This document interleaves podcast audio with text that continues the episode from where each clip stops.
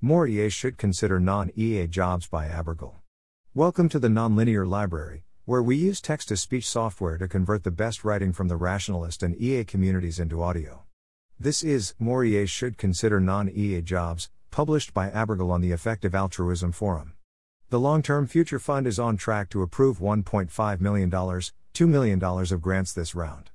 This is 3 to 4x what we've spent in any of our last five grant rounds and most of our current fund balance.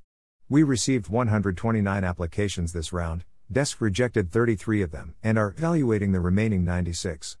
Looking at our preliminary evaluations, I'd guess we'll fund 20 to 30 of these.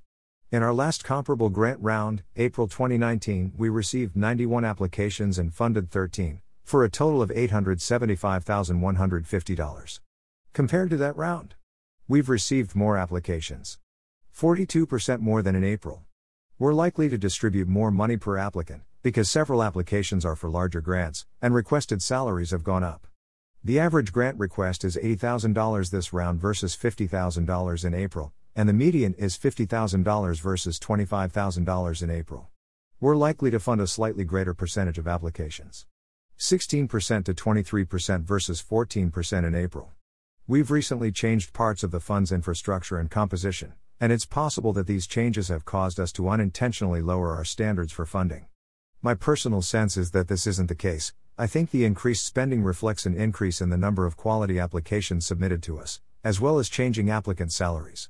If you were considering donating to the fund in the past but were unsure about its room for more funding, now could be a particularly impactful time to give.